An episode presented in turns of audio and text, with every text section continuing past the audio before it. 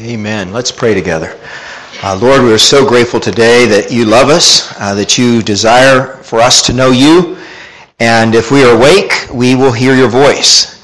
If we are asleep, we will not. I pray today that we will have open hearts and minds and ears as we turn to your word together. Lord, uh, get me out of the way, and may your word be lifted up so that all of us will know you, and we will know your Son, Jesus. It's in his name we pray. Amen. Sleep is one of the greatest blessings that we have in life, isn't it? Can I hear all the teenagers and college students say amen? Amen. Oh, uh, yeah. How little sleep we get sometimes. After a hard day's work, it's so great to be able to, to just drop in the bed and fall off to sleep. And if you're not plagued by a lot of stressful issues in your life and you got your mind just still worrying, it's really nice just to relax and drop off, isn't it? It's a great blessing in life. Not now, of course. Nobody sleep right now, but later on. Physical sleep is a good thing. What is sleep? Well, according to the dictionary, here we go. Sleep is a naturally recurring state characterized by reduced or absent consciousness, relatively suspended sensory activity, and inactivity of nearly all voluntary muscles. In other words, sleep is a subconscious state we enter into when our minds are at rest. During sleep, we suspend a lot of our other activity, our conscious thinking, a lot of our actions of our bodies. Although your body still may move in sleep, you're not really aware of that. You're not in charge of that. And when we sleep, we're very likely to lose touch with reality, very likely to dream or even fantasize. So physical sleep is a good thing. Our bodies need that rest that comes when sleep comes. But mental sleep is not so good. Spiritual sleep is even worse. Metaphorical sleep we're talking about here. Mental sleeping is when you aren't paying attention. It's when things go by you and you miss them because you were distracted or you were daydreaming or you were, were uh, just off on a journey out of that room wherever you were at the time. It means that you lose out on something you could have benefited from, something that could have profited you.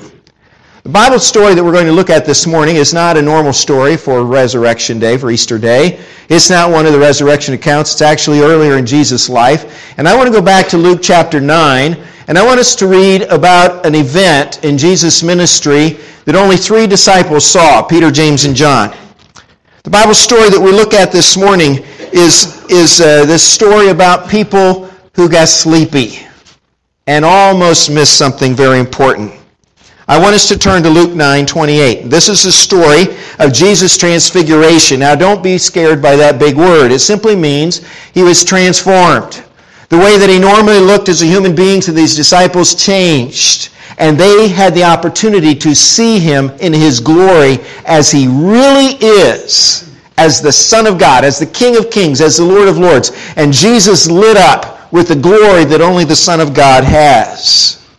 And Peter, James, and John nearly slept through it. They nearly missed it. Please follow along as I read from Luke nine. About eight days after Jesus said this, he took Peter, James, or John and James with him, and he went up onto a mountain to pray. And as he was praying, the appearance of his face changed, and his clothes became as bright as a flash of lightning. Two men, Moses and Elijah, appeared in glorious splendor talking with Jesus. And they spoke about his departure, which he was about to bring to fulfillment at Jerusalem. So you see this scene that Luke is painting. While Jesus is praying and maybe going on for even hours in prayer, his whole appearance suddenly changed. His brilliance, his glory were as bright as lightning. And then suddenly Moses and Elijah appeared beside Jesus, also in brilliance and glory. It seems like no one could have missed such a display of glory, but the disciples nearly did so. Look at verse thirty-two. Peter and his companions were very sleepy. But when they became fully awake, they saw his glory and the two men standing with him. As the men were leaving Jesus, Peter said to him, "Master, it is good for us to be here. Let us put up three shelters, one for you, one for Moses, one for Elijah." He did not know what he was saying. While he was speaking, a cloud appeared and enveloped them, and they were afraid as they entered the cloud. A voice came from the cloud saying, This is my son whom I have chosen. Listen to him. And when the voice had spoken, they found that Jesus was alone. The disciples kept this to themselves and told no one at that time what they had seen. So Peter, James, and John have this opportunity to see Jesus as he really is. He showed himself as the King of Kings and Lord of Lords, and they saw him standing there talking with Moses and Elijah, two of these greatest men of God from the past. They were talking about Jesus' departure from earth after he accomplished the mission that he was on earth to accomplish. Notice exactly how Luke says it here in verse thirty-two. He says, Peter and his companions were very sleepy, but after they had become fully awake, they saw his glory. Now maybe Jesus has been praying for a long time. They got bored because they weren't used to praying that long. Perhaps they hadn't slept very well the last two nights before this, and, and so they were sleep deprived and they just couldn't help themselves. But Luke says that they were very sleepy, so sleepy that this brilliant light almost didn't wake them up. Once they did come fully awake, Peter said, even as Moses and Elijah are leaving, you know, they're walking away, and he, now he's talking about all three of them still. Master, it is good for us to be here. Let us put up three shelters, one for you, one for Moses, one for Elijah. And then Luke just comments, maybe in your English book, it's, Bible, it's put in parentheses, says, he didn't know what he was saying. This is Peter. Remember, this is Peter. This Peter is so impulsive. Peter that sticks his foot in the mouth all the time. Peter is the one who, who always speaks before he thinks about it. Is anybody in this room that's like that? Anybody willing to admit it? Maybe you could admit it for the person next to you. Yeah, they're like that. they just they just get their, their mouth ahead of their brain all the time. You know, it blurts out and, oh, whoa, whoa, I didn't mean to say that. And that's how Peter is. I want you to notice two things about this. First of all, we've already noted that these disciples are very sleepy. In that mental state where they could have missed things that were very important. They didn't realize Jesus' glory and what God was doing until they woke up, until they got fully awake, Luke says. Notice, secondly, that even when they were fully awake, even when they had all their faculties about them, when they're thinking, still they could misunderstand. And Peter blurts out something that's not even what God was driving at. Peter, who is so impulsive, once again sticks his foot in his mouth. But couldn't we do the same? Couldn't we misunderstand just as easily? Here, even as Moses and Elijah started walking away from him, he's blurting out, this is great, Lord. He says, this is like the best place I've ever been.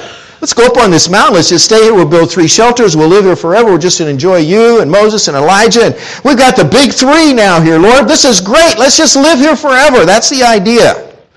And suddenly this voice of God booms out of heaven and says, no, you got it wrong. This is my son. This is the one that I've chosen. Listen to him. Here's Moses. Obviously, uh, someone that the Jews would, would uh, respect and revere. He's a guy that brought the law to them. He's a guy that introduced the sacrificial system to them. Everything that has been the standard, thing that they have they've kind of controlled things for Judaism for over a thousand years, came through this guy named Moses. And now they get to see him with their own eyes. What, what a great treat that must have been for them. And yet God says, don't listen to Moses. Listen to Jesus. He's my son. Listen to him.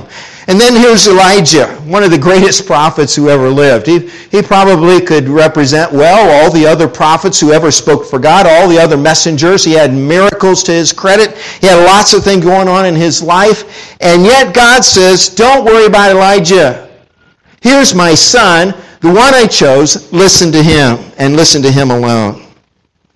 Something about this scene kind of reminded me about Hebrews and the way the book of Hebrews opens up. The first few verses, Hebrews, it says in the Word of God, in the past, God spoke to our forefathers through the prophets at many times and in various ways. But in these last days, he has spoken to us by his Son, whom he appointed heir of all things and through whom he made the universe. The Son is the radiance of God's glory and the exact representation of his being, sustaining all things by his powerful word. After he, the Son, had purified, pur- had provided purification for sins, he sat down at the right hand of the majesty in heaven. Jesus was not like all the other prophets, not like all the other messengers that God had sent. He was God himself. He was God in the flesh. Now, a lot of people like to include Jesus in their their array of great people of God, people that spoke for God, prophets, uh, philosophers, you know, everybody put up on that list. And Jesus normally appears in a lot of lists like that. To them, Jesus is a great prophet or teacher from the past, and, and he came upon the uh, human uh, history scene, and, and uh, some of the things he said is still stand around, and, and people will say, wow, look at how he changed the world by the things he introduced, the things that he said. And yet Jesus to them is just one of the greatest, not the greatest. He doesn't stand alone. He is just one of many such prophets and teachers.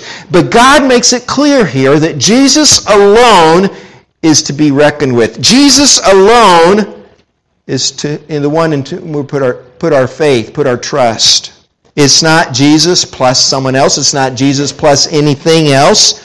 What is important is Jesus and Jesus alone. So I want to ask you this morning, are you asleep or are you awake? Not right now. Some of you may have already fallen asleep, but I don't see anybody with their eyes closed. But are you asleep or awake mentally? Are you asleep or awake metaphorically, spiritually in your life? Are you listening to God? Are you listening to Jesus? Sleep's a funny thing. Sleep can do funny things to us. I, I had a dream one night. It was a horrible dream, really. While I was sleeping, I dreamt that my arm uh, was lost. And it's interesting, I have an arm injury right now. But but I lost this arm in my dream. A horrible accident. My my arm was, was cut off. Now, it's kind of gross to say, but that's what happened. Well, I didn't know it, but I'd fallen asleep with my arm up over my head. So it had gone to sleep, we say. There was no feeling. It was totally numb. I didn't know where my hand was, and I woke up having just dreamt that I had lost my arm in this accident, and that was on my mind, and I remember vividly waking up, oh no, where's my arm? And I'm reaching all around. Well, I couldn't feel it because it was back here. And so I'm like, oh no, it's true. I lost my arm. And then I moved up my body, and I found myself, oh, thank God it's it's still here. I still have it. Sleep can do some really strange things to us. Sleep's an interesting topic in the Bible. We see a lot of people sleeping in the Bible. This story about the disciples sleeping, the transfiguration. There was a story of the same three disciples sleeping in the most important, most critical time, just some months later at the Garden of Gethsemane. Jesus is praying there. He knows that the betrayer is coming into the garden. He's going to be arrested, and he's going to be tried, and he's going to be crucified. And he's praying about that. He's praying that he'll be able to, to follow through on what God has done. Not my will, but yours be done. Remember that prayer? And three times he goes back to these guys, Peter, James, and John, and he says, can't you just stay awake? Can't you pray with me? This is the most critical time of my life. Can't you pray with me? And they keep falling asleep there again. There are many other examples of sleeping in the Bible. There's Jacob. Jacob fell asleep at a place called Bethel, house of God. He laid his head on a rock. I don't know why he used a rock for a pillow. And he awoke, and he said, and after he woke up, he says, I, I, he says, the Lord is in this place, and I didn't even know it. I didn't know it when I lay down, but I figured it out in my sleep. Samson slept, didn't he? Both physically and mentally, while Delilah cut off his hair and took away his great strength that God had given him. In Acts chapter twelve, it says Peter was sleeping when he was in prison. Herod had put him in prison intending to kill him. And uh, while he's sleeping in this prison, chained up, the angel came to him, and he released his chains, and, and he opened up the prison door, and he marched him out of the prison. He went through gate after gate until finally he was clear out to the gates of the city. And finally he woke up at that point. So he's sleepwalking. And the angel says, hey, you, you really are free. You're not in prison anymore. In Acts chapter twenty, there's a guy named Eutychus that fell asleep. Paul was preaching all night long, and he was in his third-story window, it says, and sitting there listening, and he finally fell asleep, and he fell out of the window and was killed as he hit the ground. But Paul went downstairs and, and through a miracle of God, raised him back to life. There's even a scene in which Jesus was sleeping. Jesus and his disciples were in a boat crossing the Sea of Galilee, and a storm came up, you remember? And Jesus is asleep in the stern of the boat, and they're all afraid that they're going to drown and die in this storm. And they wake him up and says, Master, don't you care that we're drowning? And Jesus got up, rose out of his sleep, and told the storm to calm down. just, just stop, and saved everybody's life. Physical sleep is good, but mental sleep is not so good. It's not paying attention. It's living in a fog without direction, without aim, without purpose, and it's certainly without listening to God. It is not being aware of whatever God might be saying to you. God could be speaking to you, and you miss it because your mind isn't on God, because your heart isn't open to God. We're basically clueless. I want to ask you this morning, when is the last time you heard from God? When is the last time you really feel God got a message through to you? And He got it through very pointedly, so it's unmistakable, undeniable. If it's been a long time, why? Why has it been so long since God spoke to you? Is it because He stopped speaking? Or is it because you stopped listening? That's what I want to know this morning. That's what we all need to know. Maybe we need to think about our own lives. And maybe it's because uh, we didn't want to hear what God had to say. We had our own plans. We had our own dreams. We had our own goals. And, and God was going to get in the way of that. We knew what His message was going to be. We knew He was going to correct us, or He was going to discipline us, or He was going to say, you know, you need to stop that. That's not the best thing for you. And so we don't want to hear what God has to say. Maybe. Maybe He's going to call you to repent. Maybe He's going to demand that you obey Him. He has a different path for your life. And you didn't want to hear that. Maybe. Maybe that's why God hasn't spoken to you in a long time. But you see, that's just the thing. That's just the thing that I want you to think about this morning.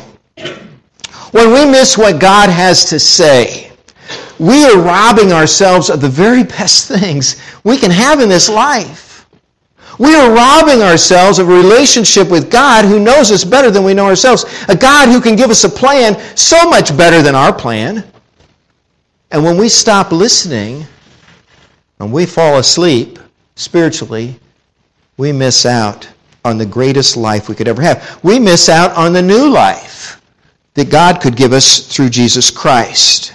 We miss out on the relationship that God wants to have with each of us. And if we are not awake, if we're not listening, then we rob ourselves of everything Jesus alone can bring into our lives. Well, there's a lot of messages out there today. There's a lot of communication, a lot of information. We're barraged with that. We're having these messages kind of pounded on us. You get in your car and your radio's going. There's a bunch of messages. You get home and you turn on the T V, or you, you get online, and all these different things being sold, and all these different ideas, and all these different philosophies. And if we're not careful, we start hearing all of them equally, and God gets lost in the mix. Jesus alone is the one worthy of our listening. Maybe we need to hear that same message that God gave to these three disciples on the Mount of Transfiguration so long ago. This is my Son whom I have chosen. Listen to Him. Listen to Him. Jesus, the Son of God, came to earth as a helpless infant. He faced all the same temptations, all the same pain that we face, and yet was without sin.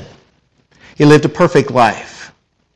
He died a perfect death by going to the cross on our behalf. He went to the cross to pay for our penalties, the penalties we had incurred.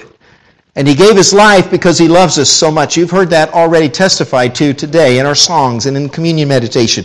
And in the bread and the grape juice themselves, they testify to the sacrifice that He made. And then Jesus rose from the dead by His own power, because death could not hold Him, and He was victorious over sin and death, our arch enemies.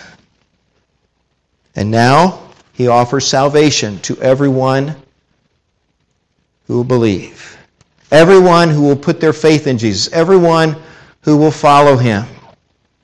He offers, by grace, freedom, forgiveness, salvation, eternal life. Why? Wouldn't you want to listen to someone like that? I don't know.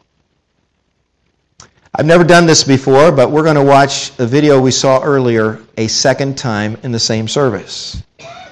Because maybe you'll be listening better this time, and we will hear better than the first time, now that our hearts and our minds are open. So please take the time to watch the video again.